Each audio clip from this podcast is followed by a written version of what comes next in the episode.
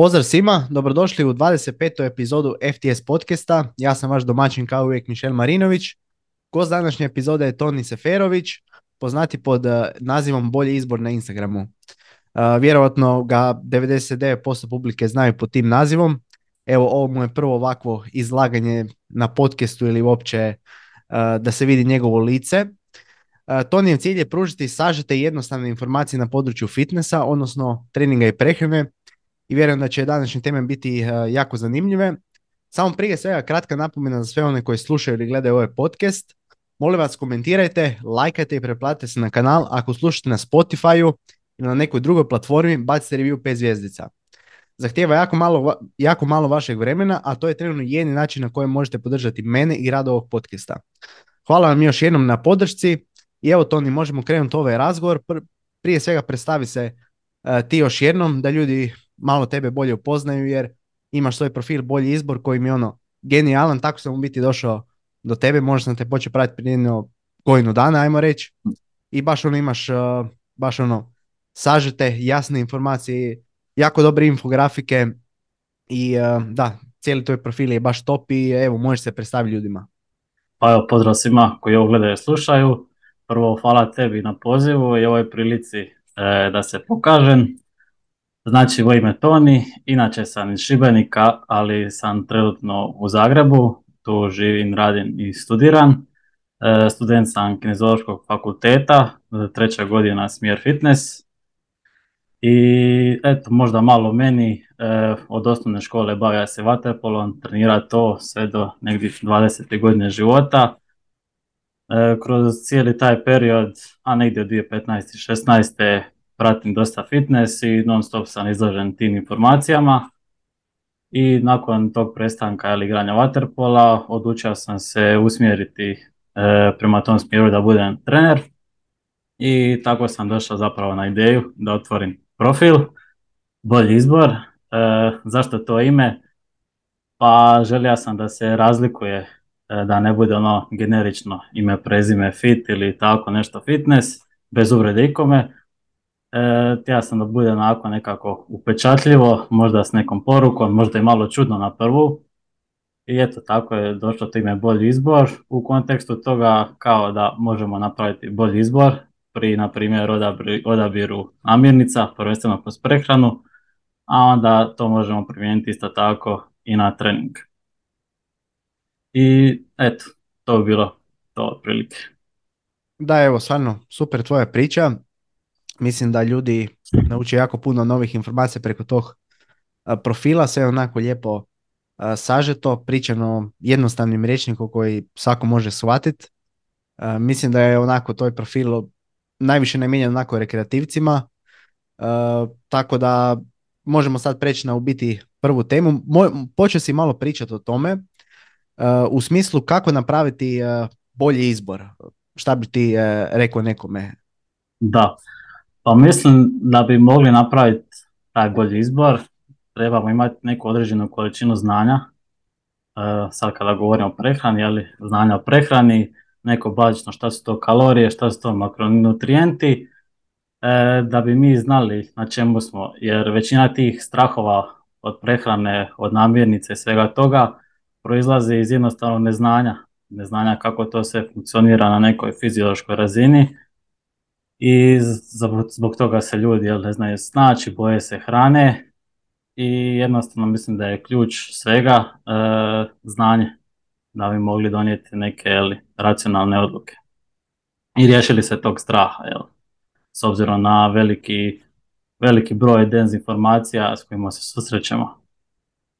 I zato sam, i, zato sam i prvenstveno otvorio profil, jeli, prvo da bi e, svoje znanje poboljšao tako što bi obradio neke teme, da bi na taj način ja naučio i onda na to na neki način jednostavno i sažeto pružiti informacije ljudima koje, koje to zanima, bez da moraju ne znam, provesti sate čitanja tako dalje.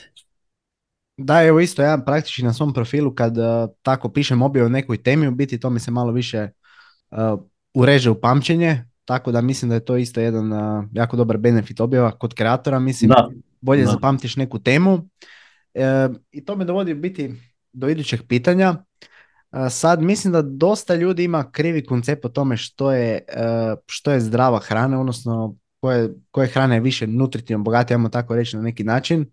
Dosta ljudi smatra kao neke bio namirnice, šta ja znam kad piše recimo low fat, low carb na namirnici, kao da ima malo uljih malo masti, ne znam šta još, sve, sve tako neke, ajmo reći, stvari koje praktički ne moraju nužno znači da, da su zdrave. I jesi ti možda isto u svojoj praksi tako primijetio s ljudima da uopće ne razumiju dobro taj pojam šta je nešto zdravo, šta nezdravo? Pa da, obično smatraju da je zdravo nešto skupo, nešto što ima onaj prefiks bio u dućanu ili eko, da sad mora jesti neke skupe namirnice, ne znam, stejkovi, losos, avokado, možda i tako te neke generalne namirnice koje se smatraju zdravima, ali istina je da zdrava hrana uopće nije skupa i čak bi rekao i da je jeftinija nego s obzirom kako se većina ljudi hrani s obzirom na dosta naručivanja u ovom dobu zbog lova, volta i tako tih sličnih stvari, pogotovo jeli iz korone kako je to sve proizašlo. Da, slažem se s tobom. Baš sam bio pričao s Mirkom to u prethodnoj FTS podcast epizodi jako zanimljiva. ko nije poslušao, neka posluša. Baš smo pričali bili o tome, isto ja sam imao jednog klijenta koji praktički jede u restoranu, ajmo reći. Njegova firma uzima iz restorana za neku manju cijenu. I sad ja sam njemu rekao da pošto je u deficitu i sve to bilo im bolje da recimo jede malo kvalitetnije. Znači jer ponajviše hrane u restoranu bude pohana, znači onako nutritivno siromašna s puno kalorija, manje proteina nego što bi se inače dobilo i puno bolji izbor, evo baš, uh, baš ta riječ, bolji izbor je da recimo ima neku hranu recimo koja nije pohana, može neka uh, obična piletina, nekakvo povrće, nekakvi ugljihidrati, znači tipa riža, tjestenina, krumpir, tako nešto, možda čak i bolje krumpir, malo više volumena da ispuni namirnica, da ispuni želudac, da osoba bude više sita. I uglavnom ta osoba je mislila kao da ona će mora sad plaćati nekakve losose, mm. nekakve bifteke, da će morat, ovo je isto jedna stvar koju bi rekao većina ljudi nije baš, ne razumije toliko.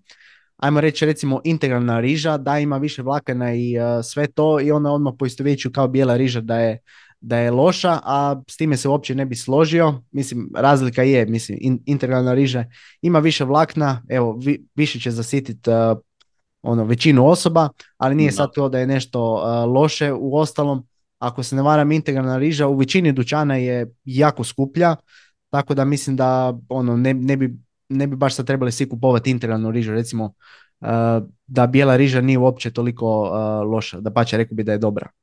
Pa da, uopće nema tu neke velike razlike, pogotovo kad uzmemo obzir u cijenu i koliko to zapravo ima nekog utjecaja na naše zdravlje i prehranu općenito, tako da uopće se ne bi s time zamara.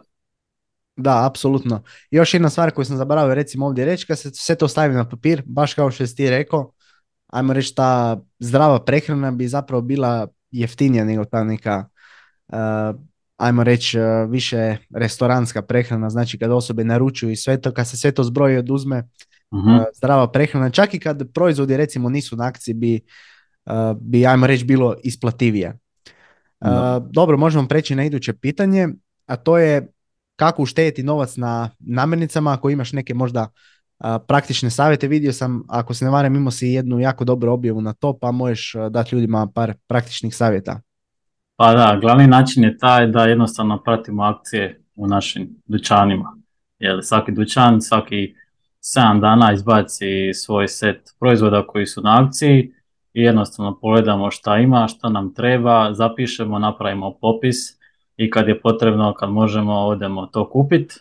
Dobra stvar je ta što prije nego što završi trenutna akcija, e, imamo, znamo šta će biti za par dana koji će biti novi set proizvoda na akciji i na taj način onda zapravimo vrlo širok spektar proizvoda iz kojih možemo birati ono što nam je potrebno i na taj način planirati kad ćemo nešto kupiti. Jer normalno neće biti, neće se dogoditi da sad svaka namirnica koja je nama potrebna bude na akciji, ali uglavnom mislim da ove generalne namirnice budu na akciji bar jedan put mjesečno po razno radnim dućanima, tako da se uvijek može naći, pogotovo kad se naleti na nešto pa se kupi u većim količinama, da to potraje neke stvari koje mogu trajati, jel? recimo kao tjestenina riža ili čak i meso koje možemo kupiti većim količinama pa ih odvojimo na porcije, zamrznemo i imamo stremno da nas čeka. I to nam zapravo može i pomoći da se bolje i pridržavamo prehrani kada su nam namirnice dostupne, kada ih imamo kod kuće, kada nas čekaju. Recimo praktično izvadiš ne znam, meso iz zamrzivača i i odeš na posao, na primjer, i vratiš se za 8 sati i čekati meso samo spremno da ga obradiš, jel? I da, to, to bilo to, da. E, da, ovdje si, ako imaš, ne znam da li znaš onu aplikaciju recimo koja ti izbaci ono tjedne akcije, nisam siguran da li znaš možda kako se zove, aplikacija koja baš izbaci ono sve te tjedne kataloge iz uh, tih supermarketa i možeš ono sve vidjeti ono. Uh, u biti to isto Mirko radi, ajmo reći ti neke, uh, ti neke dobre namirnice, on svakih 7 dana stavi na svoj profil, pa ako se varam isto postoji neka aplikacija, samo sam zaboravio kako se zove.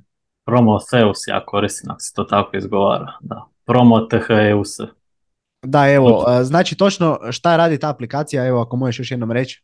Znači ima popis uh, svih dućana, odaberete zemlju ili Hrvatska ili gdje gozite, imate popis dućana, u svakom dućanu se nalazi katalog koji je aktualan i kad izađe novi katalog nalazi se i taj. Jednostavno uđete tu, otvorite katalog, prolistate i gledate ovaj, što vam je potrebno. Možete dodavati dućane u favorite i možete čak pretraživati specifične proizvode i vidjeti da li su oni trenutno na akciji. Ako jesu, izbacit, izbacit će vam svaki katalog gdje se taj proizvod nalazi.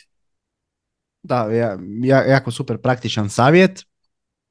Imaš možda neke namirnice koje ovako E, znam da si na svom profilu ono svako toliko znaš izbaciti neke namirnice koje možda ono ljudi uh, ljudima ajmo reći promakne, a zapravo su jako dobre, jako nutritivno bogate, omjer cijene je dobar. Uh, recimo evo, pada mi na, na pamet jedan primjer tvoj, ono proteinsko mlijeko što si bio stavio, ako se ne varam koliko, 70 grama proteina, ne znam koliko košta, pa možeš malo više o takvim namirnicama ako ti koje pada na pamet.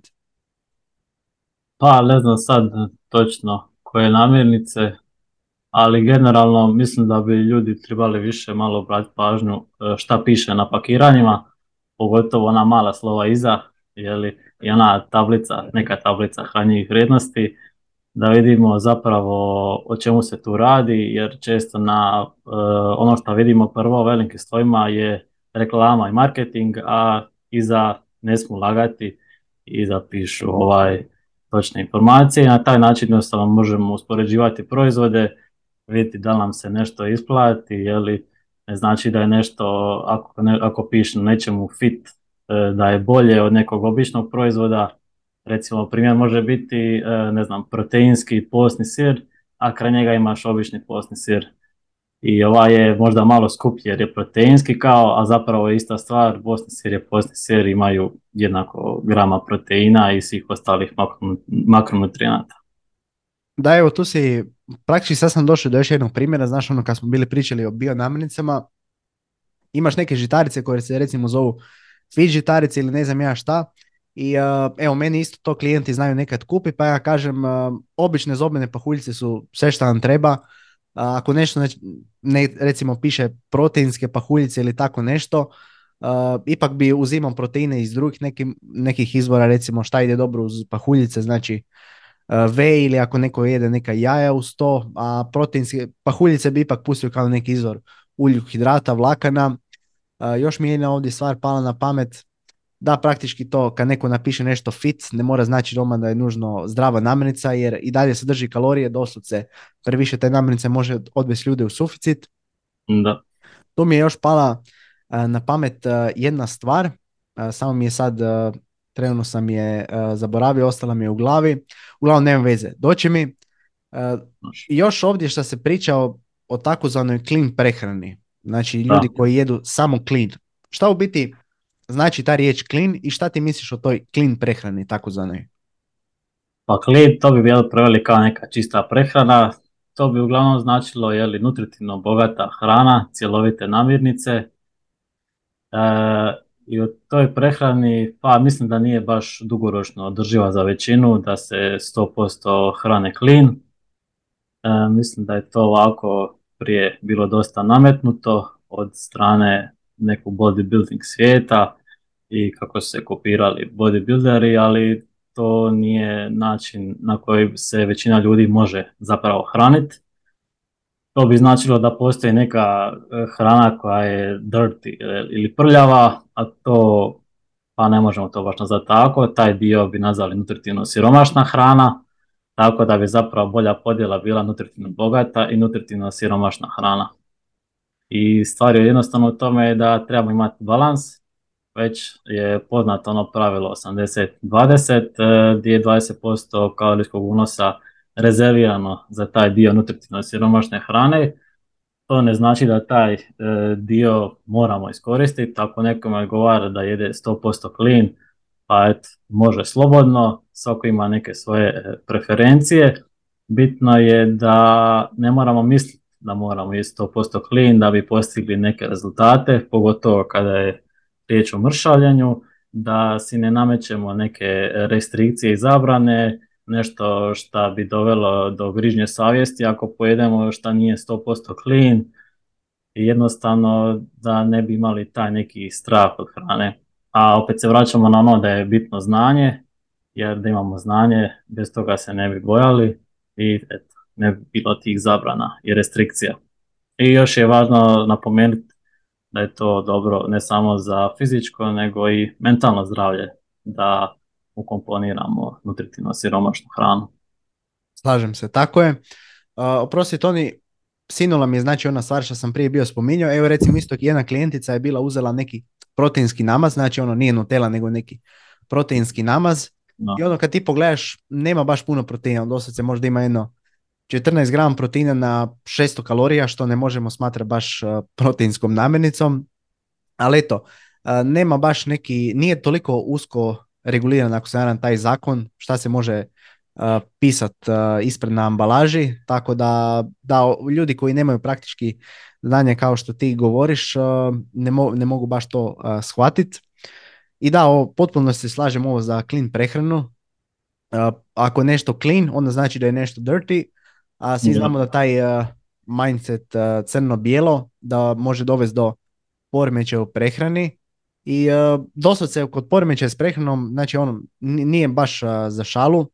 Evo ako se ne varam, neki podatak je bio da je to jedan od većih uzroka depresije, da dosta ljudi se čak počini samo ubojstvo zbog toga, odnosno ima neki nekakav stil poremećaja u prehrani, tako da stvarno nije to za šalu. Imaš recimo jako puno ljudi koji demoniziraju pojedine namirnice, sigurno ih znaš ono u mainstreamu i sve to, kako ti misliš možda da se može riješiti taj problem dezinformacija tipa na društvenim mrežama jer znaš ono kako to funkcionira?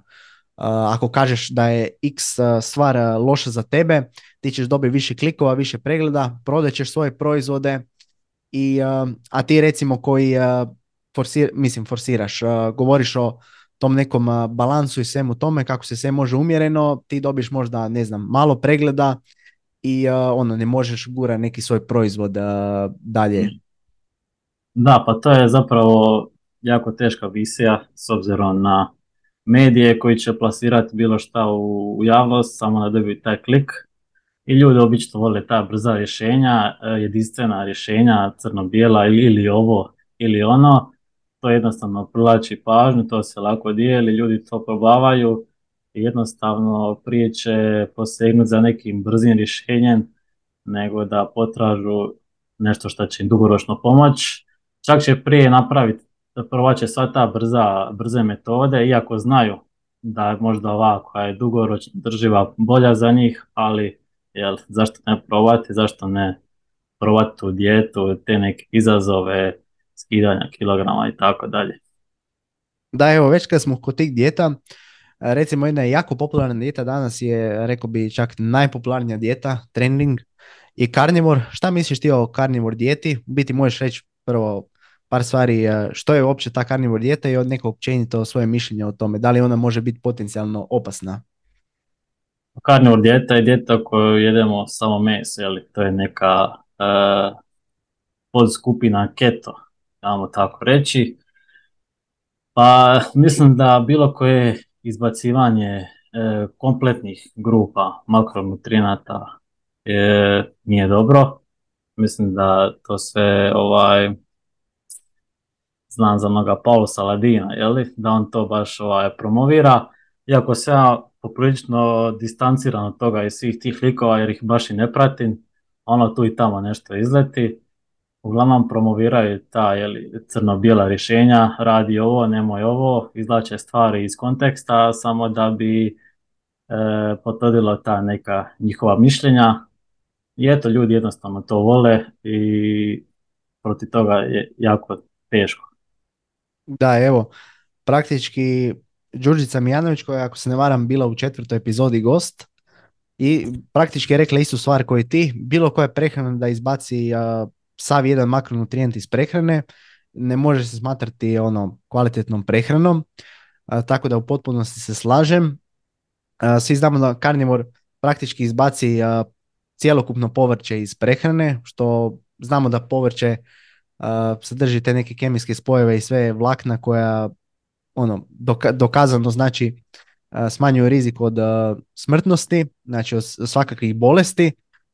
Tako da, da, mislim, ono, sva praktički istraživanja koje imamo, odnosno 95% istraživanja tvrde da nije dobro izbacivati vlakna, tako da, evo, stvarno mi nije jasno kako ti ljudi praktički funkcioniraju, mislim, s tim svojim stavom da povrće onako loše, to mi je ono iskreno meni mind-blowing.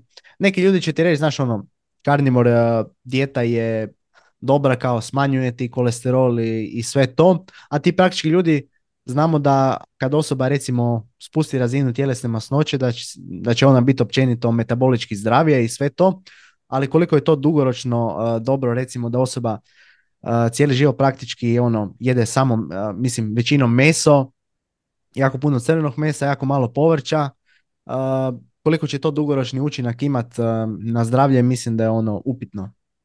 Pa da, u najmanju ruku je upitno, da. Ali takvi likovi jednostavno vide da to privlači pažnju, s time dobiju neku popularnost, vežu se za tu informaciju i imaju od toga dobiti profita i to je onda kasnije jako teško ovaj, napustiti sve to reći ja sam bio u krivu, to nije zapravo tako i tu ništa ne možemo osim provati, educirati ljude koji žele biti educirani, koji su otvorenog guma i spremni za učenje. Jer ako neko nije spreman da promijeni mišljenje, možeš ti toj osobi pričati deset dana o tome, jednostavno nećeš doprijeti do nje. Da, definitivno. Jako puno u ovom podcastu volim pričati o promjeni mišljenja i dotaknut ćemo se toga u samom kraju. Ali idemo se mi još malo zadržati oko ove prehrane. Isto si ima jednu jako zanimljivu objavu, a to je moramo li jesti manje u kalorijskom deficitu ili samo moramo jesti pametnije? Da, ja mislim, to jest smatram da je da su oba odgovora točna. Trebamo jesti kalorijski manje, ali istovremeno trebamo jesti i pametnije. E, to bi značilo da biramo hranu jeli, koja je velikog volumena, manjeg broja kalorija. Imamo onaj klasični primjer e, miješano mljeveno meso i ajmo reći pureće mljeveno meso gdje zapravo za istu količinu mesa e, možemo pojesti e, dva i po puta više kalorija. E, znači, ne znam, prilike miješanog 600, a purećeg 200 za istu količinu. A ta razlika od 400 kalorija, na primjer, može biti jedan kompletan obrok. I to su tih 400 kalorija jednostavno nećemo osjetiti, neće, na, neće nas zasjetiti. S druge strane, recimo da pojedemo isto toliku količinu mesa u kalorijskoj vrijednosti purećeg mljevenog, mislim da to ni ne bi mogli pojesti sve jedan put.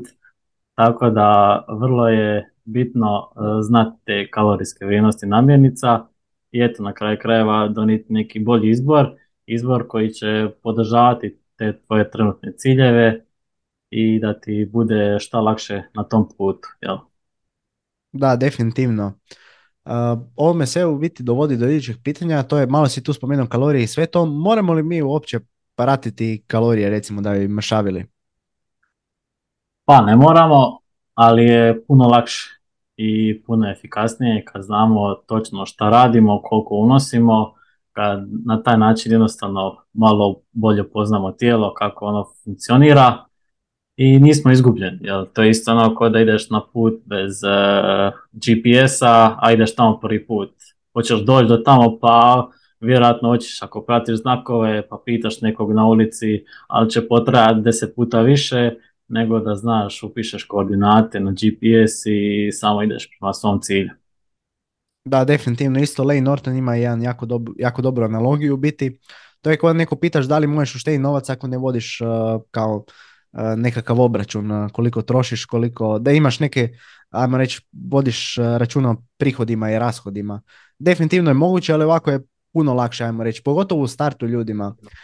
Znači, evo, možemo sad pričati malo o praktičnom iskustvu, ali ono, ljudi uopće nemaju nekakav dojam kad prije nego što počnu prati kalorije, koliko zapravo pojedin namirnica ima kalorije, koliko na tanjuru ima kalorija, to bude ono baš katastrofa.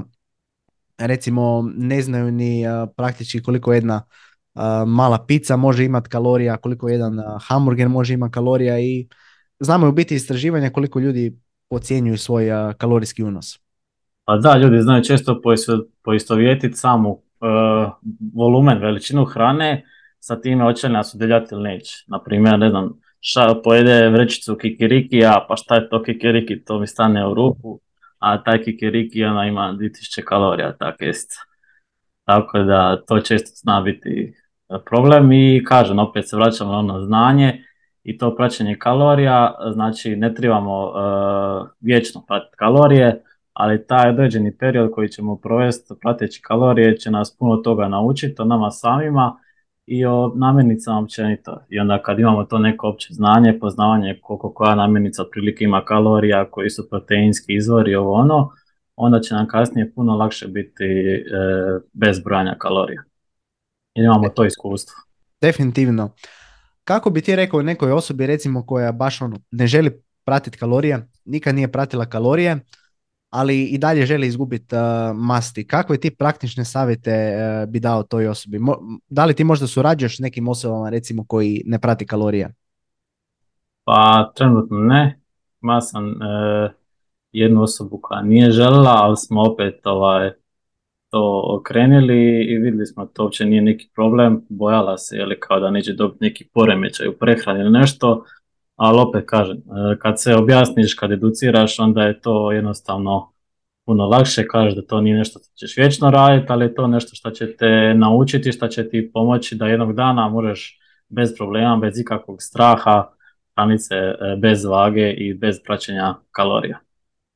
E, koji savjet bi da, pa eto, možda ovaj, nutritivno, jel, bogatu hranu, da to bude, da to sadrži većinu tvoje prehrane, da se baziramo na tome, da unosi dosta tekućine, da poveća svoj unos voća i povrća, malo smanji možda umake i masti, iako su masti vrlo bitne, ali često ih u prehrani ima previše, pogotovo onih trans masti.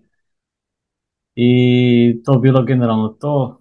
Ja obično volim e, preferiran način da vidim e, kako ta osoba jede kroz tjedan, i onda na temelju njenih obroka nekako pokušamo modificirati te obroke da oni postanu šta bolji u smislu jel, nutritivno bogatiji. Da, evo, što se tiče toga, ja generalno dam osob, mislim imao sam par ljudi s kojima sam to radio, ali uvijek ono, 90% slučajeva uh, bi ja htio od njih da prati kalorije, barem ono prvih mjesec dana, čisto da dobiju neki dojam koliko zapravo jedu. Uh, ne moraju osobe, znači ono, sad dosta ljudi misli da će mora prati kalorije cijeli život. Ne, neće, mada nekim osobama paše. Recimo meni jako paše da pratim uh, kalorije, ono ne svaki dan naravno, kad idem negdje na neki put, evo sad sam bio na nekom putu i ono, slabo sam pratio kalorije i doslovce ništa mi nije bilo. Ajmo reći, sad toliko vremena pratim da već ono intuitivno mogu pogoditi u par stotina kalorija koliko sam zapravo uh, pojeo, tako da je to super a ako osoba recimo ne, ne prati kalorije, ima vagu doslovce. Ako vaga skoči gore ono uh, i ne spušta se par dana, prosjek je uh, veći, doslovce ta osoba znači da jede više. A šta bi ja onda još ovdje rekao? Da osoba jednostavno nosi više proteina, da jede uh, sporije i svjesnije, da možda ajmo reći ako jede intuitivno da ono gleda da ne bude previše ajmo, kako bi to uh, rekao, evo možda mi ti možeš uh, nadodat. Ako je tu na nekoj smo skali od 1 do 10, nećemo se sad baš toliko najest da ono doslovce nećemo sad moći hodat, nego ćemo se morati leći u takvom nekakvom smislu, da ono do, do ajmo reći neke ok sitosti da jedu osobe. Da, zato je bitno to često pominja da se jede sporo, da se jede svjesno, da ti signali sitosti uspiju doći do nas i da se ne pretrpavamo hranom. I često, ne znam, pa su mene nagajali, ono moraš pojesti sve sa tanjura, ne mora se pojesti sve, možete ostaviti za kasnije, ne morate se pojesti, ne morate se pretopavati hranom, ne morate nepotrebno unositi kalorije. Da, definitivno je. Da, mislim da isto taj savjet uh, dosta štetan uh, u ranijoj dobi, tipa da uh, djeci, evo, najčešće se govori da moraju sve pojesti tanjura. Mislim da, to baš dugoročno nije, nije tako dobar savjet. Ili recimo, jedan praktičan savjet. Ako osoba u restoranu doslovce naruči si picu, ima jako puno kalorija, osoba u deficitu, neka pojede malo i neka kaže jednostavno konobaru da, da mu to, da mu, kako bi rekao, spremi za, za drugi dan da mu bude. Znači da mu stavi neku kutiju i bit će za, za večeru ili za drugi dan, tako nešto. Svi ti savjeti mogu pomoći ljudima u biti da, da, ajmo reći, usvojite neke navike koji će im pomoći da, da izgube masti. Pa da, evo baš na mom osobnom primjeru, E, prije nije bilo šanse da ja picu ne pojedem do kraja, bez obzira koliko sit bija. Ali evo s vremenom sad bez problema mogu ostaviti pola pice da mi ostane za kasnije ili sutra dan ako trenutno nisam gladan. I pogotovo kod takvih obroka koji su jel, nutritivno siromašni, trudim se da to malo sporije jedan svjesnije jedan da pijem i dosta tekućine prije, za vrijeme i nakon e, tog obroka. Da, definitivno. Donat je u podcastu imao jedan jako dobar uh, dugačak segment oko 20 minuta o svjesnom jednju. Mislim da je to ono, fenomenalna stvar. Čak su istraživanja pokazano taj mindful eating, kako bi se to nazvao, da doslovce ono, uh, pomažu ljudima. Uh, tako da, odlično. Mislim da smo jako lijepo obradili ovu temu. Prije si nešto bio spominjao kao da to praćenje kalorija neki, neke osobe misle da to može dovesti do poremeća u prehrani. Je li to stvarno istina? Pa nije, imamo i čak istraživanja koja to dokazuju. Mm, to nije istina. Jel? Ja mislim da se ti poremećaji u prehrani malo sad se s time baš razbacuje svako sebi i dijagnosticira to, ali to je ozbiljno stanje i nije baš za, za frekanciju i da samo tako sebi kažeš e, ja imam poremećaj prehrane. Da, mislim da, ako se ne varam, znam točno koje istraživanje misliš, bili su radili na nekim ženskim osobama, ako se vali na, ne vare na fakultetu, ali kao njihova teorija je praktički bila da je to obrnuta povezanost u biti. Ne da će praćenje kalorija uzrokovati poremećaj u prehrani, nego da osobe s poremećajem u prehrani će, ajmo reći, pratiti kalorije na neki način. Isto kao i recimo s umjetnim sladilima što vidimo u observacijskim studijama. Znači osobe koje unose jako puno umjetnih sladila praktički već, uh, ajmo reći, imaju, su već pretile i one pokušavaju riješiti te uh, svoje navike, a zapravo oni ih nisu doveli, nego oni, ajmo reći, te loše navike su bile na kraju krajeva uzrok uh, toga.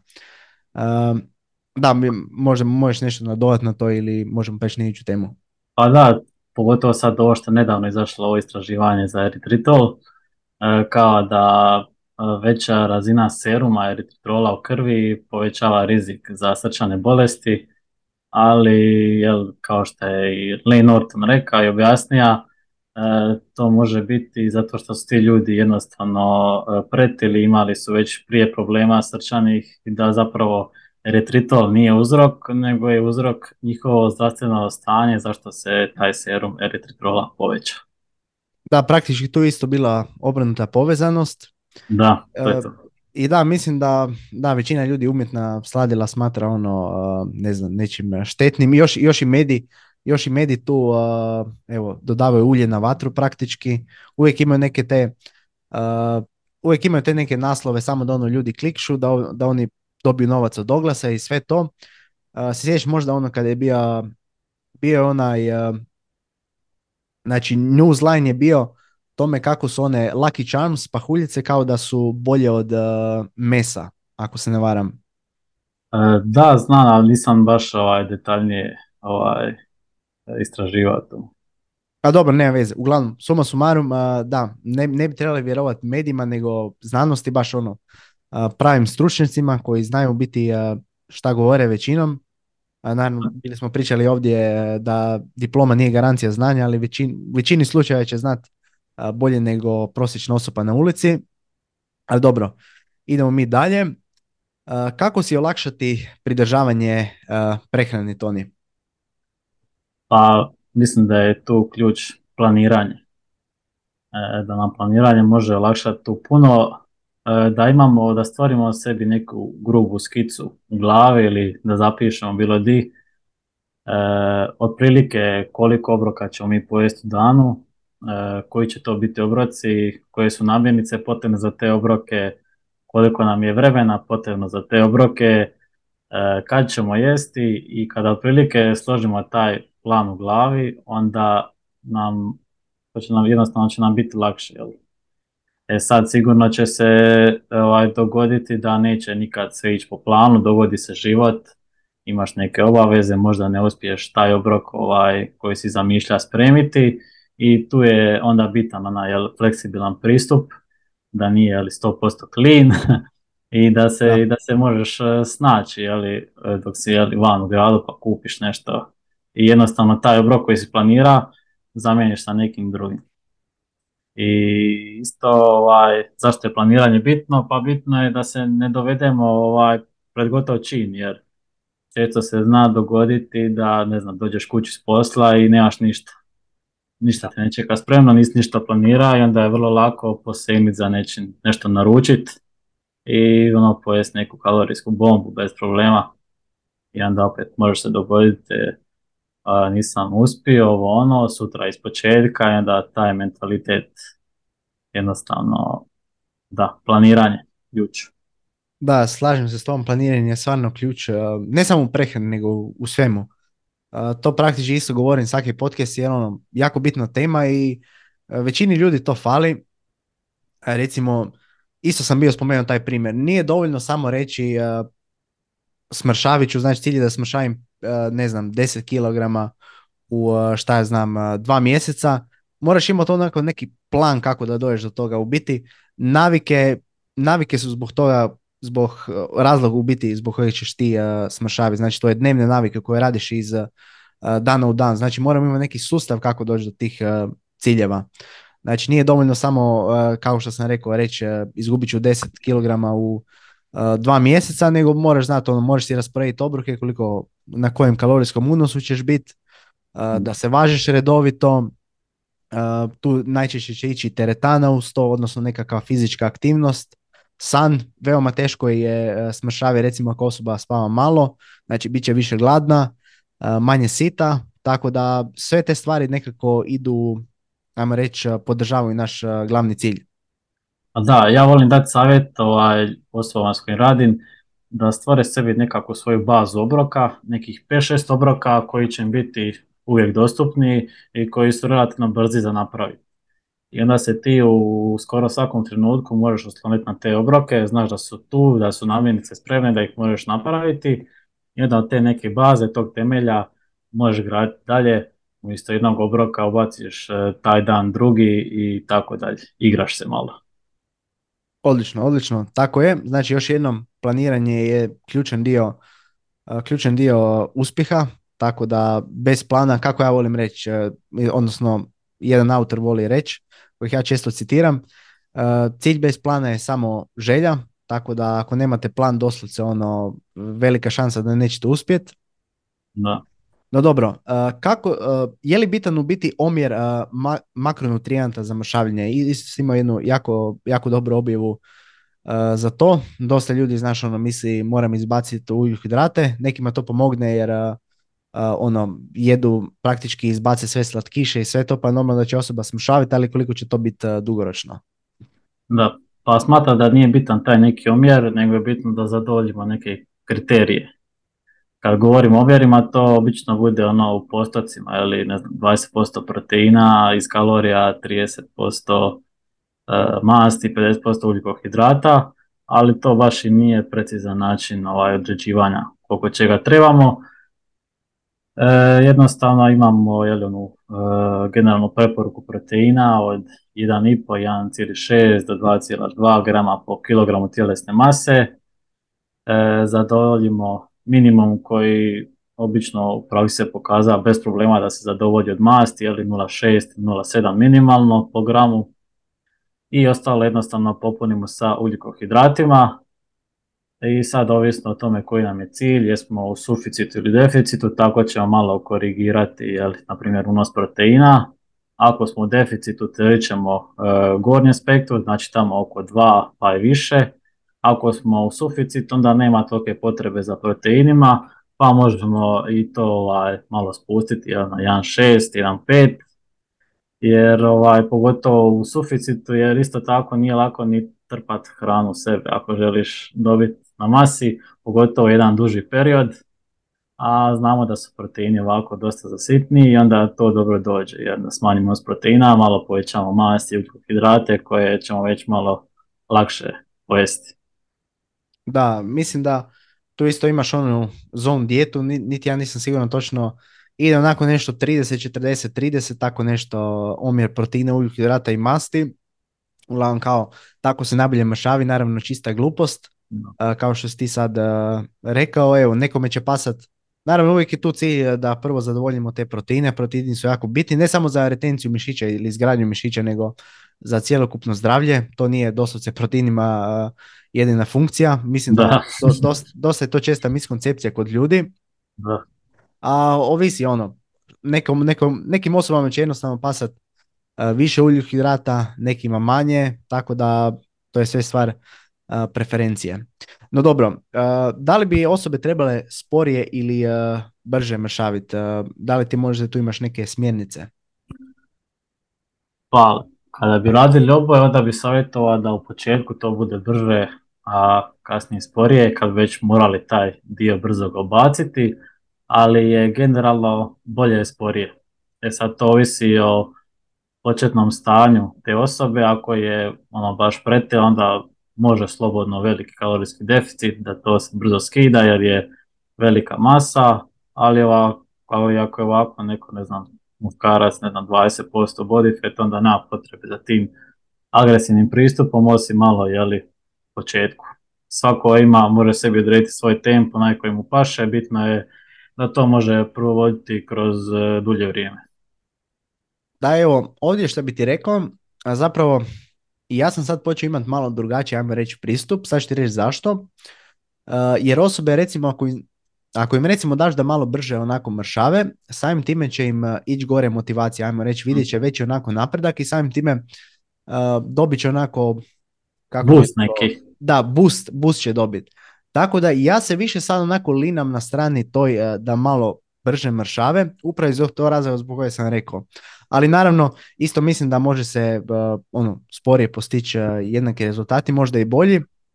Ali evo, iz tog nekakvog busta i ja o, preferiram već nekih par mjeseci onako malo, malo brže mršavljenje. Znači recimo ako osoba ima nekih 70 kg, onda tu bi možda ciljio po 1 kg uh, na tjednoj bazi, tu negdje blizu toga. Jer evo, čisto radi tog busta.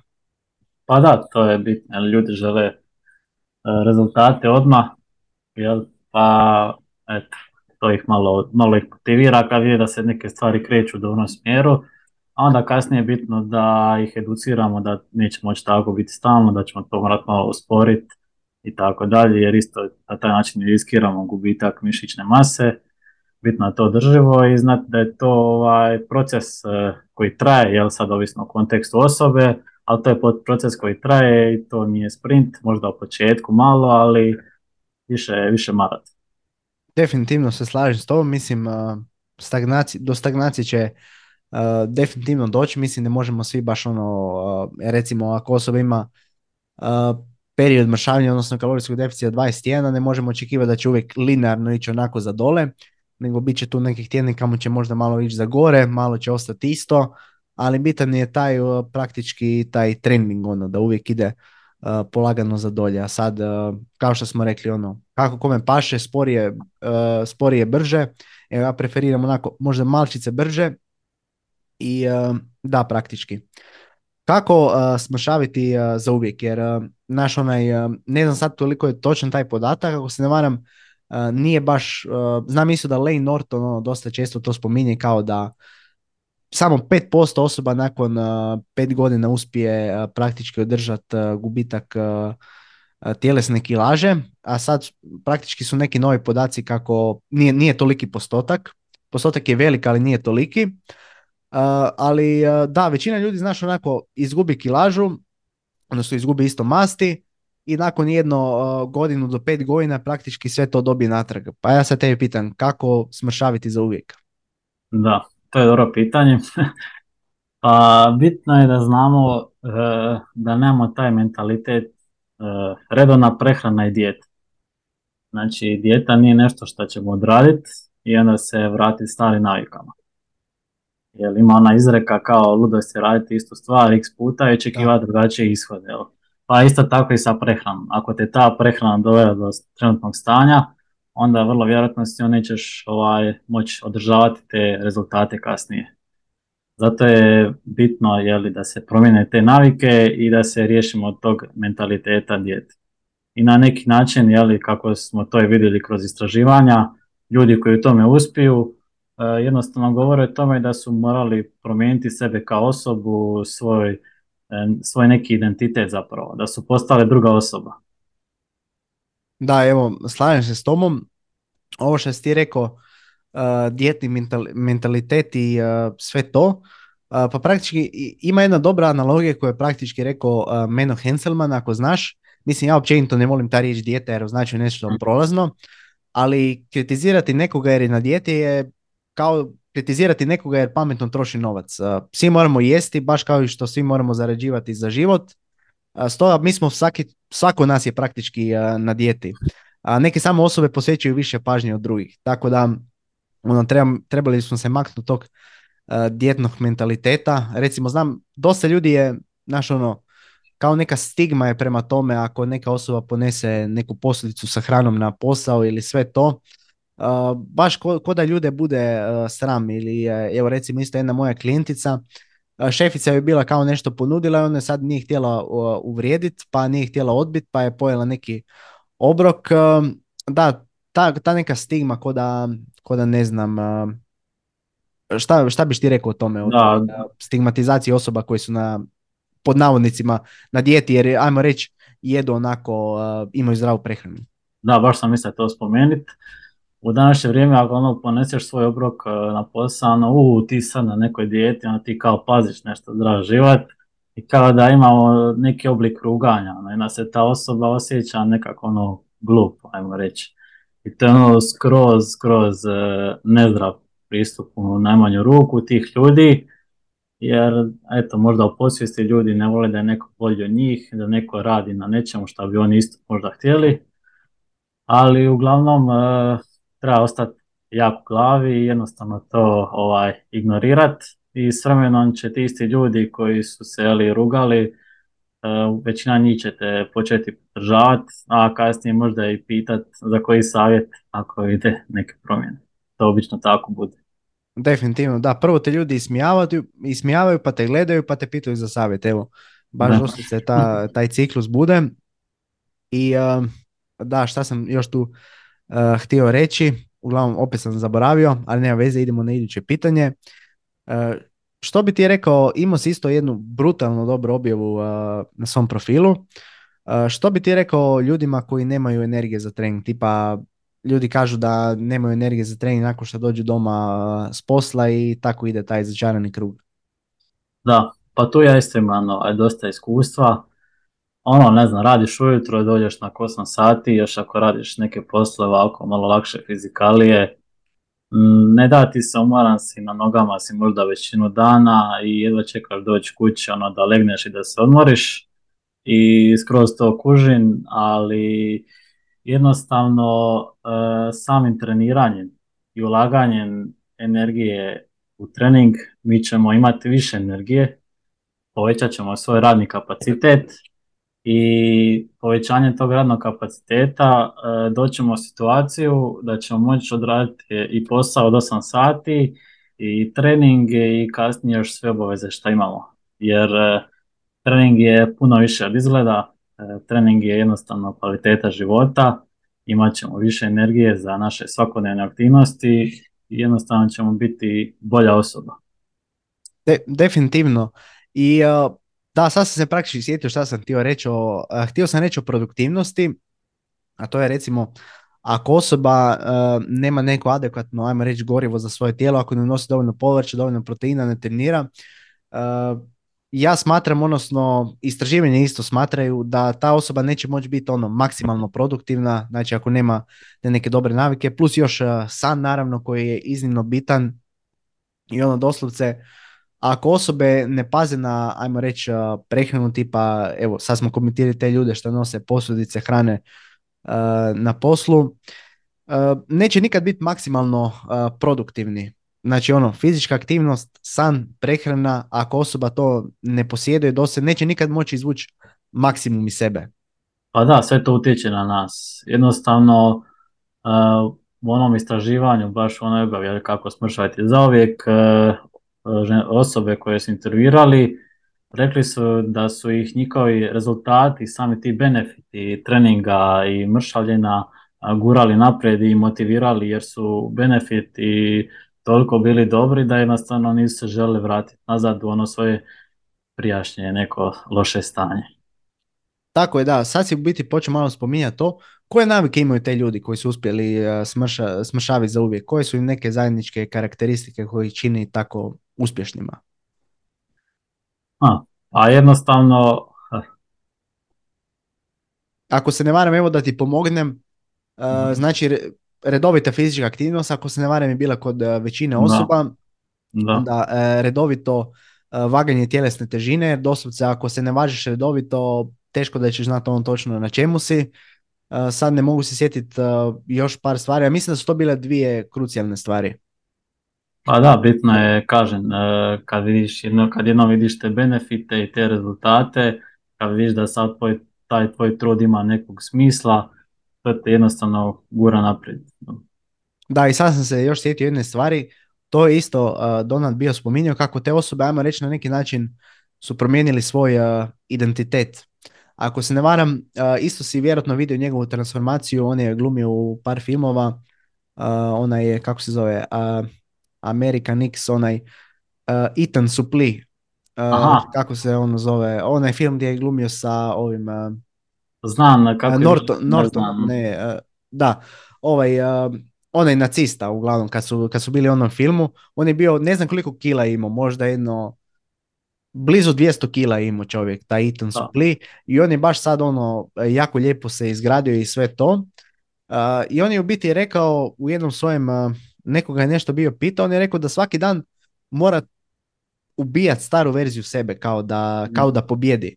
Znači on je na neki način promijenio svoj a, identitet. Da, Tako, tako nekako. da, te svoje navike, jer uvijek ćemo težiti tome da se vratimo i našim starim navikama, jer je tako jednostavno lakše i, i pokušat će se jeli, opirati, mozak će te nagovarati, ajde nemoj, ajde ostani lezi, nemoj ići na trening, ali eto, jednostavno moramo tu verziju sebe, ovaj, jel, kako je on rekao, ovaj, potući, jel. Da, tako je. E, tu si znači još rekao jednu stvar, a trebamo li slušati svoje tijelo u biti u takvim situacijama? Ili nas tijelo vara? Pa tijelo nas može kako varati i mozak igrati igrice sa nama. Tako da m, ovisi o kontekstu. Da, mislim da ono, e, ljudi recimo kad su u kalorijskom deficitu, ono gladni su i misle da nešto, ajmo reći, Kažete kao, krivo rade, da, da, da. A mislim to je ipak kalorijski deficit, e, osobe će treba biti ono malo gladne, a sad ako su sad baš previše gladne, onda bi se zapitao možda je, možda je recimo do sna, možda je do kvalitetne namirnice ili e, tako nekih drugih stvari. da, da, slažem se. Da, i ovo što si rekao, nemaju osobe energije za, za trening, praktički da, normalno nećeš imati energije kad e, ne treniraš, ono, kreni polako, da. gradiš svoj kapacitet, recimo kao što je i e, baterija recimo na mobitelu, e, znači mi ćemo s vremenom ćemo graditi svoj kapacitet i do se doćeš doma s posla, tvoj kapacitet više neće biti onako pri 10%, nego će sad biti recimo na 30. Nakon Da, vremena će biti na 50, da. Da, to je analogija koju sam iskoristio, ali ajmo reći da je naša baterija kapaciteta 100%, a naš trenutni puni kapacitet je 50. I onda normalno da ćeš se osjećati da nećeš imati energije, ali kako vježbaš, kako treniraš, ulažeš svoj trud, tako ćeš iz dana u dan, tjedna u tjedan, lagano taj kapacitet povećavati dok on ne dođe, ajmo reći, do 100% i na taj način ćeš imati bez problema energije za sve aktivnosti u danu, uključujući i posao i trening. Da, definitivno. Uh, evo već kad pričamo kod tvojih objava, isto jedna jako dobra objava. Iskreno, ja sam isto na temelju te tvoje objave, onda mi je jako puno pomoglo da promijenim mišljenje. Jer ja sam imao isto mišljenje da su, ajmo reći, životinski proteini, da su uh, bolji od biljnih, ono, uh, da ako obe dvije, znači ono, imaš vegansku prehranu, imaš osoba koja je omnivor, znači jede i meso i biljke, da će recimo osoba koja jede i meso i biljke, da će biti, da će izgradi više mišne mase od osoba koja je samo na veganskoj prehrani. I sad zapravo ova nove istraživanja tvrde malo drugačije, iako i dalje ono, biljna, pretežito biljna prehrana može imati svoje limitacije, ali evo ako možeš to opisati, znači praktički, da li su životinski proteini loši od biljnih proteina, one više za hipertrofiju, za mišni rast? Pa razlika među životinskih i biljnih proteina je ta što životinski imaju veće količine ovih aminokiselina koji su nama bitne za hipertrofiju, za rast mišića. To su one poznati BCAA. I to bi kao u teoriji trebalo značiti da su biljni proteini lošiji za izgradnju mišića, ali eto, kao što se reka, imamo ovaj istraživanje u kojoj su 12 e, tjedana promatrali dvije grupe ljudi, e, tako da su jednima dodali veju prehranu, a drugima ubacili jeli, soju kao izvor proteina. I taj izvor proteina je za svaku osobu bio jednak, to je bilo 1,6 grama po kilogramu i ispostavilo se da su rezultati bili jednaki zato što je e, količina konzumiranih proteina bila jednaka. E sad problem veganske prehrane je taj što je jako teško doći do tog e, unosa proteina jer smo jednostavno ograničeni namirnicama, jel meso, jaja, riba, ovo ono, sir, i zato se preporuča da se piju jeli, veganski, veganski vej da nam pomogne da dođemo do tog unosa, da se ne bi trebali brinuti za svoje rezultate. Da, znači ono što si praktički ti rekao, ako je unos proteina uh, izjednačen, osobe će ima praktički ono, neće biti značajne razlike u hipertrofiji. Da, da. Uh, da, i baš je bilo sad, uh, nedavno izašlo još jedno istraživanje, ako si to bio vidio, Brett Schoenfeld je stavio na, na Instagram. Uglavnom, mm. praktički, ist, ist, zaključak je bio praktički isti, samo što su obe dvije, u obim dvije skupinama su davali uh, kreatin, zato jer uh, veganska prehrana, znaš ono, ima kreatina, pa potencijalno može biti, uh, ajmo reći, kao neki confounder. Da, i uglavnom nije bilo značajne razlike, ali bili su, isti, ista stvari se desila kao i u prethodnom istraživanju. Osobe su morali uh, suplementirati više s tim uh, veganskim izvorom proteina. Znači recimo uh, konzumirali su 2 grama po kilogramu proteina oba dvije grupe, znači i veganska grupa i omnivor. Ali omnivor grupa je koristila možda jedno 40 grama veja na dan, a veganska grupa je koristila, ako se ne varam, nekih iznad 70. Nije, nije bila soja, bio je jedan mycoprotein se zove, uglavnom isto neki veganski uh, izvor proteina. Tako da, ali isto ono, biljna prehrana ima svoje uh, limitacije. Kao da, ali se može, da. Bitno da se zna da se može. Evo recimo, uh, riža, da, da ne pričam ovo ja većinom, evo recimo riž, riža i grašak, znači ono kad, ako se ne varam, ako njih spojiš, dobijaš kompletan izvor proteina, ali problem što ćeš onda morati jako puno kalorija konzumirati, mislim, više kalorija ćeš morati konzumirati, ako je recimo osoba u deficitu, ono, neće si baš moći dozvoliti toliko kalorija. Da, da, to može biti problem, da. Tako da, ono, ima, ima svoje limitacije definitivno, ali sada imaš ono, ljudi na jednom spektru koji tvrde da se tako ne može, a drugi imaš na osobe na drugom spektru koji ono štuju vegansku prehranu i, i sve to da nema svoje limitacije. Mislim da je uvijek dobro biti negdje između. Pa da, nije sve ono crno ili bijelo, postoji taj spektar, postoji ta siva zona. Jel? U svemu, pa tako i u ovome. Tako je, da. Uh, iskreno, ovo je bila jedna tema o kojoj sam ja promijenio mišljenje. Imaš možda ti ne, nekakvu temu koju si ono posljednjih par godina uh, promijenio uh, mišljenje, bilo to fitness? Pa više je toga vezano za trening nego samo prehranu. recimo da se određene vježbe moraju raditi, tipa ili klasične bench, čučanje, mrtvo dizanje. Da. I još da više zlovne vježbe moraju biti prve od treningu. E, recimo ne moraju ako imamo neki specifičan cilj, recimo da želimo ali e, ruke nam nazaduju, to jest želimo da malo brže napreduju, zaostaju nam, onda ćemo prvo vježbe za ruke staviti prve za trening jer smo tad najsvježiji, najodmorniji, a onda kasnije druge vježbe iza njih. Znači taj princip e, specifičnosti. Da, evo, praktički da, i sve ja sam tako vjerovao možda prije par godina, kao da više izlomne vježbe trebaju biti uh, prve u treningu, ne znam, kao uh, u biti ima to nekog smisla kao da, jer zahtijevaju više onako tehnike, koordinacije i svega toga, pa možda je najbolje da se radi kad je svjež, ali uh, bože moj, ono, stvarno nije nužno, da. kao što ti kažeš. Imao si još jednu tu jako dobru objavu koja je bila dosta kontroverzna, znači dosta je bila clickbaity. Bio si rekao da moramo trenirati uh, do otkaza, znači tako je glasa objava, pa ako možeš to malo, uh, ajmo reći, uh, obrazložiti. Da, to je bio kao neki pokušaj clickbaita. E sad... Uh, Možda su neki ljudi krivo shvatili. Da, trebamo trenirati do otkaza uh, povremeno, da bi znali šta je to otkaz i da bi znali šta je to zapravo jedno, dva ili tri ponavljanja do otkaza jer e, često možemo upasti u tu rutinu ako ne treniramo do otkaza da mislimo da smo jeli jedno, dva, tri, ali zapravo to vrlo lako može biti pet ili šest. Jer ono, postoje neki znakovi da znaš e, jesi li blizu otkaza, ono postaje teško, radiš grimase, dobiješ malo boje u licu, jednostavno nije ti ugodan osjećaj i da bi znali kako je to, da bi znali šta je pravi otkaz, moramo i da bi znali šta su ponavljanja u rezervi, e, moramo povremeno trenirati do otkaza. Da, ja se apsolutno se slažem s tobom.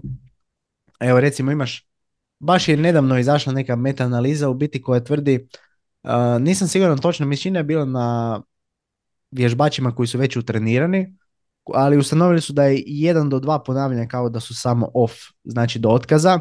A recimo isto iz mog iskustva, uh, od mojih, mojih vježbača, znači vidim da dosta puno ponavljanja puštaju u rezervi. Naravno imaš i druge ljude koji recimo treniraju baš ono svaki trening do otkaza, naravno, ali rekao bi, reći ću stvarno ono, većina vježbača da ne trenira blizu otkaza, da oni samo misle da su, pogotovo na nekim vježbama recimo koje su naporne za raj, znači leg extension, da, Mislim da je to ono vježba na kojoj najviše ljudi se, se čuvaju, pa imaš ti možda tako neka iskustva. Da, baš ekstenzija jer imaš taj neugodan osjećaj u kvadovima, to peckanje i ono uopće nije ugodno, ali dok tebi ponavljanja ne počinju usporavati, nisi blizu otkaza. A često vidim da se radi ekstenzija i radi se jednakom brzinom i samo se stane jer boli, ali, ali nisi još došao blizu blizu mišićnog otkaza i tu imamo sad jel, taj kao e, problem sa tim vježbama koje se moraju raditi, jel, recimo na primjer čučan sa šipkom, gdje će vrlo često ograničavajući faktor biti pa prvenstveno možda neki strah da ne fejlamo, a drugo možda kardio. Jednostavno kad se ti faktori spoje, vrlo često osobe znaju stati e, daleko od otkaza, zbog toga je li možda je za hipertrofiju e, neka bolja opcija, na primjer leg press, hek čučanj. I čak čučanj na smislu koji ja baš i osobno radim u zadnje vrijeme kojeg sam zamijenio sa običnim čučanjem sa šipkom i mogu puno bliže trenirati otkazu i puno kvalitetnije pogoditi kvadriceps samim položajem i guranjem koljena preko prstiju više nego što bi mogao na čutnju sa šipkom. Da, plus na čučnju sa šipkom moraš imati ono dobre spotere, ajmo reći ako ideš blizu, ako ideš do otkaza, a i blizu otkaza, a iskreno ne bi išlo skoro nikad na čučnju do otkaza, mislim da ono nema nekog, ako će ići bilo gdje jedan kad to bude onako malo jednostavnije uh, vježbe, tipa recimo za noge, ne znam, možda sissy squats, leg press, leg extension, ne znam, leg curl, čak i na RDL-u bi rađe prije do otkaza nego na čušnju. Da, prije do nekog tehničkog otkaza nego stvarno mišićnog otkaza na takvim vježbama. Da, jer ono, stvarno, to je baš ono, muka za radit e, i e, da, osobe ako idu baš full blizu otkaza, malo će im se tehnika narušiti, sve to možda neće pogoditi mišić. Svi znamo onaj koncept SFR-a, stimulus to fatigue ratio, možda će i on opast. Da. Tako da. da, definitivno ono, isto, isto vredi za koje vježbe radimo do otkaza i sve to. baš sam, sad sam baš imao jednu klijenticu koja isto radila je recimo veslanje, horizontal row i uh, rekla je znači da je išla do otkaza, ali onda je samo, ajmo reći, pustila, znaš, onu šipku, nije, nije probala niti uh, napraviti, znaš, onaj koncentričan dio pokreta. da li to onda možemo nazvati otkaz? Pa usudit ću se reći da ne. Znači, ako moram, da bude otkaz, moramo failati na ovom koncentričnom dijelu. Znači, primjer, čučanj kad se više ne možemo dignuti e, iz rupe, znači u čušnju, to je koncentričan otkaz. A ako samo pustimo šipku, ako se dignemo gore i rekamo šipku, to za mene nije otkaz, jer osoba nije, nije pokušala napraviti još jedno ponavljanje, nije failala. Da, da, otkaz je kada pokušaš i ne uspiješ, a ne kada ti misliš da ne da. možeš prijeći ponavljanje. A to je pogotovo, ovaj, ja bih rekao, na vježbama za leđa.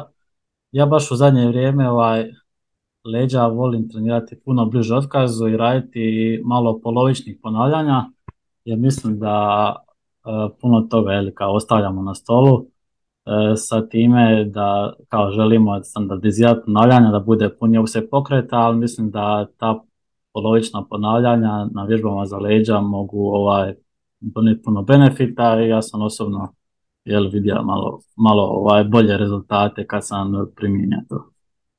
Da, mislim, e, definitivno isto, praktički ako osobe rade, e, ovo je isto bitno kad pričamo o ovome, ako osoba radi manje setova, morat će možda trenirati bliže otkazu, ako radi više setova, morat će dalje otkazu, jer e, da, to je isto jedan jako bitan spektar, ajmo tako reći. Osoba ako recimo ima osam setova za leđa tjedno, vrlo vjerojatno će morati ići do otkaza ili pustiti jedno, dva ponavljanja u rezervi ako osoba radi dosad četiri ponavljanja u rezervi, moće raditi 20 serija i preko 20 serija. Uh, tako, je, ne može, ne može i volumen intenzitet biti visoko, ako se jedan podigne, drugi se spusti i obrnuto tako da eto, tu mora postati isto neki balans. Da, tako je. Balans šta koje osobe paše. Naravno, osoba, uh, mislim da je isto ovo kod dosta ljudi miskoncepcija kao da ako imaš recimo četiri u rezervi da nećeš uh, napredovati. Definitivno hoćeš, ali da li će ono biti bolje ako ideš malo bliže otkazu? Pa ja bi se usudio reći da malo će i biti bolje. Pa da, meni je malo bolje trenirati intenzivnije, ali sa manjem brojem serija. Nego da moraš manjak intenziteta nadoknađivati uh, brojem serija. Da, i uh, evo ja ti mogu reći isto jedno svoje iskustvo. Uh, fokus mi se meni smanji, ajmo reći, ako znam da imam više serija, ono fokus mi, fokus mi opadne, znaš, ono, ne mogu se više toliko fokusirati, jer znam kad dođem na treću seriju da će ono biti umoran i sve to i neće mi se da napraviti. Ako znam da radim dvije serije onako blizu otkaza, bit ću više fokusiran i baš ono, više, više, više energije ću uložiti u te serije. Možda ti imaš slično iskustvo. Pa da, znaš da je to, to pripremiš se, jeli, nemaš puno serija, daš ono, sve od sebe što je potrebno, jer kasnije kako trening ide, kako prolaze minute i mi smo sve umorniji, gubimo fokus, a i više ono, sad ulazimo sad duboko, ne možeš aktivirati e, više mišićnih plakana kao na početku treninga, jel? tako da sve to, sve to igra ulogu. I ja bi uvijek išao s tim pristupom, jel? kreneš sa manjim volumenom, da je intenzitet dobar i onda ako je potrebno povećavaš volumen, ali da intenzitet ostane dobar. Definitivno. Uh, još jedna stvar koja se, kad već pričamo o ovome, uh, da li ti recimo svojim klijentima povećavaš recimo broj serija, broj setova iz tjedna u tjedan ili ih onako držiš konstantnim ili ih samo onako povećavaš kad primijetiš da im potrebno malo više volumena i da onako ne napreduju? Pa volim da to bude konstantno, tako da to možemo bolje pratiti, jer to su veliki skokovi volumena ako bi sad povećavali. E, prije bi pogleda ako ne napredujemo kakav je sama tehnika izvedbe vježbe, kakav je intenzitet i ako je to sve dobro, uzevši u obzir ostale faktore, jeli san, odmor, prehrana, ako je to sve dobro, a ne napreduje se, onda bi razmislio o tome da malo povećamo volumen, ali ništa pretjerano, možda jedna, dvije serije za početak, pa bi vidjeli kako, kako to dalje ide. Da, jer mislim isto jako ti praktički, ako povećavamo serije, znam da RP ekipa dosta to radi, imaju da. takav princip povećavanja serije iz tjedna u tjedan, mislim da samo to dodaje, ako si čuo kad za koncept signal to noise ratio, znači dodaje samo tu neku, nećemo znati zbog čega je, ajmo reći tako, da li je do, do toga samo da je drugi tjedan ili je do toga što smo dodali set, zašto, zašto smo napredovali, kužiš. Ako recimo svaki tjedan držimo onako istim, znaćemo točno gdje smo. I recimo možda nakon nekog deloada, možda onda povećamo seriju pa ćemo znati da je bilo radi toga. Znači da sve više stvari budu iste, da se što, što manje stvari mijenja, da točno znamo u biti zašto osoba napreduje ili ne napreduje. Ako sam dobro objasnio. Da, oni vole povećati taj broj serija. To je možda dobra opcija za ljude koji su 100% posvećeni tome, koji znaju da će taj dan raditi taj trening, koji znaju da će taj dan pogoditi prehranu, da će spavati, ali za obične ljude, rekreativce, to je ovako malo teže, jer dogodi se ono, propusti trening i džabi tebi svo programiranje i e, serija ako on propusti trening onda, tako da je bolje držati stvari statičnima, što se tiče serija, manipuliraš ostalim varijablama, pratiš napredak i manje tebi problema i manje njima problema. Da, slažem se, znači jako dobro si ovo rekao. imaš isto ljude ono koji ne spavaju, uh, pogotovo kod rekreativaca kad pričamo, ne spavaju svaki dan isto, recimo može im jedan tjedan biti ono, naš brutalno lagan i tim povećaš volumen i taj tjedan im bude loš, loše spavaju, sve to loše se hrane i oni će praktički ono, ne znam, šalje im, uh, povećava im se rizik za ozljedu i sve, ne napreduju toliko taj tjedan, znači ne mogu, uh, ne mogu dignuti kilažu, šta ja znam, recimo na čušnju, na deadliftu i jednostavno su, uh, su slabi. Pa da, da, mislim, treba to držati, jer nećemo svaki dan biti možda jednako odmorni, bitan je taj nekakav prosjek kroz vrijeme volumena. Jedan dan možda ti je tih, ne znam, osam serija previše, jedan dan ti je premalo, ali u prosjeku to bi trebalo biti sve dobro, ako je intenzitet na mjestu. Da, ja volim onako, znaš, volumen držati onako negdje u sredini, ne, znaš kako RP ekipa ima onaj koncept kao onaj uh, minimalni efektivni volumen i onaj uh, MRV, maximum uh, recoverable volume. Da. Ja volim biti onako negdje u sredini, znaš, ako recimo osoba lošije spava, da joj neće biti previše, a ako recimo sve napravi brutalno, da će i dalje ono biti tu dobri, dobri gains, ajmo to tako reći. Da, da, ta, ta neka zlatna sredina, da. To je, mislim da je to najbolji, najbolji pristup za, za većinu.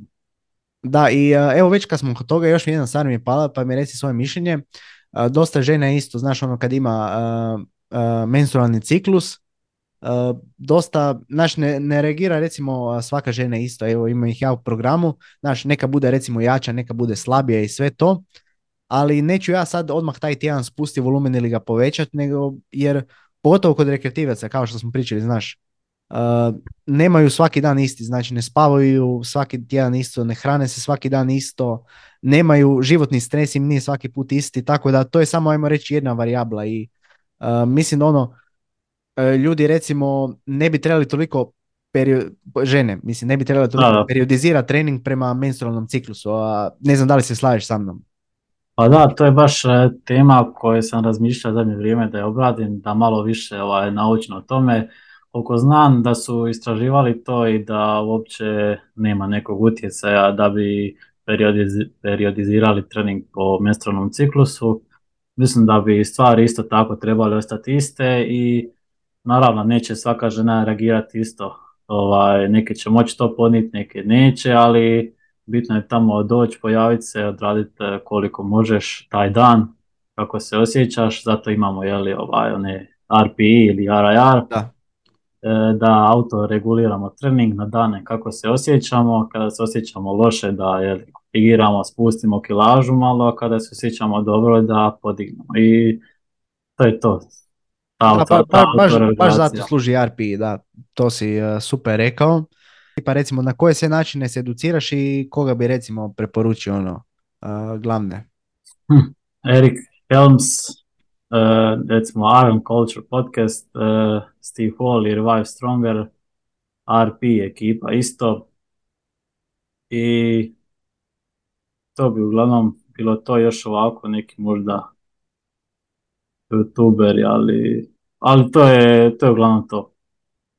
E, čitaš možda, recimo, čitaš možda neke knjige, e, bilo to, ne znam, možda produktivnost, e, marketing, nešto što je bilo relevantno za osobe koje ovo slušaju?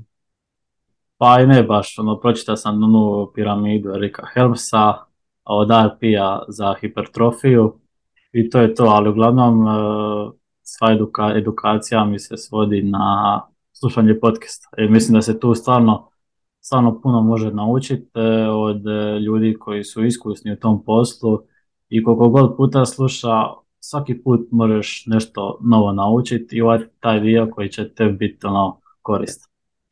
Da, praktički isto ja ovaj, uh, baš sam bio pričao to u par podcasta, kako sam isto ja većinu svojeg znanja pokupio od uh, razno raznih podcasta Sad, vjerojatno su se brdo informacije se ponovilo i sve to, ali kao što si rekao, da pokupiš jednu stvar od podcasta, mislim da je uh, stvarno super. Mislim da je dosta underrated alat što se tiče za učenja. Možda, možda nije onako formalno najbolji alat, ali ono, super je recimo za, za ubiti vrijeme i sve to da dobiješ neku ideju, da malo dublje ideš i istražiš neku temu. Mislim da je ono debelo underrated. Pa da, stvarno se jednostavno pustiš to i radiš, ne znam, ja volim to pustiti, onda radiš nešto po kući, ono, što imaš neke obaveze i to slušaš ono, u pozadini i stvarno uvijek možeš, uvijek možeš nešto naučiti novo. Da, definitivno.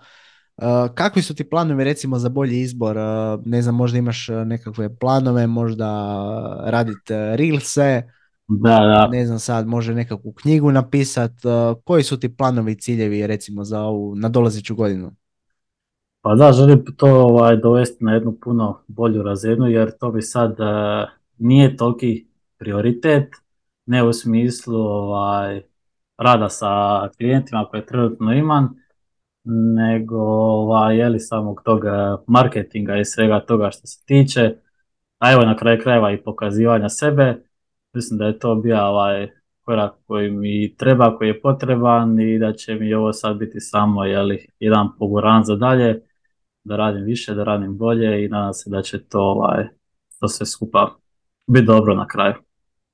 Definitivno, ja te iskreno mogu svakome preporučiti jer iz svog profila, evo sad iz razgovora sa tom, baš mi je drago da sam te eh, pozvao, vidi se da si prepun znanja, evo, to bi su stvarno vrh, ono, baš uh, super uređene, dizajnirane, informacije u njima su vrh, uh, dosta si science based, znači ono, staviš svaku uh, referencu na objavu, ako smo nešto pričali iz ovog razgovora, ako nekome treba recimo referenca, može slobodno meni posla poruku, probat ćemo je to iskopat, jer da, sjećam se dosta tih stvari koje sam pričao u ovom podcastu, ali da evo, to je to Toni, došli smo do praktički, sva pitanja smo obradili, bilo mi je jako drago diskutirati. Imaš neku možda završnu riječ, nešto što bi poručio slušateljima?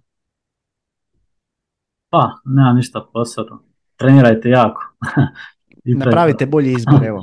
da, e, to je to. Napravite bolji izbor. To je, to je dobro. Uh, dobro, evo, Toni, još gdje te mogu ljudi naći, uh, da, polako da privedemo podcast kraju. Pa evo, možete me pronaći na Instagramu, at bolji.izbor i tamo se, tamo možete pronaći sve informacije koje vas zanimaju, ima razno raznih objava i može se puno toga naučiti. Ako trebate online mentorstvo, možete se tu javiti. Imate, kliknete link u opisu profila i sve će vam se ispisati. Ako imate neki pitanja, slobodno se javite na e-mail ili porukom u DM. Odlično, odlično. I evo, sad kad se prvi put javno pokazao, evo, sad još možeš napraviti uh, TikTok, malo dodatno digneš popularnost. Da. jer onda mislim da je TikTok dosta underrated platforma evo, za trenere, biti za sve jer tamo se svašta može prodat. pogotovo ti sa ovakvim znanjem mislim da biš dobro prošao. Ljudi su kakvi su, dosta hate komentara, ali evo, sve je to, sve je to za ljude. Dobro Toni, evo, hvala ti još jednom na gostovanju. Hvala svima koji ste poslušali ovu epizodu do kraja. Molim vas, lajkate, komentirajte i preplatite se na kanal. Tim podržavate mene i budući rad ovog podcasta. Ako imate bilo kakvih pitanja za mene ili Tonija, možete napisati ispod u komentaru. Siguran sam da će nam biti drago odgovoriti. I vidimo se u idućoj epizodi FTS podcasta. Pozdrav!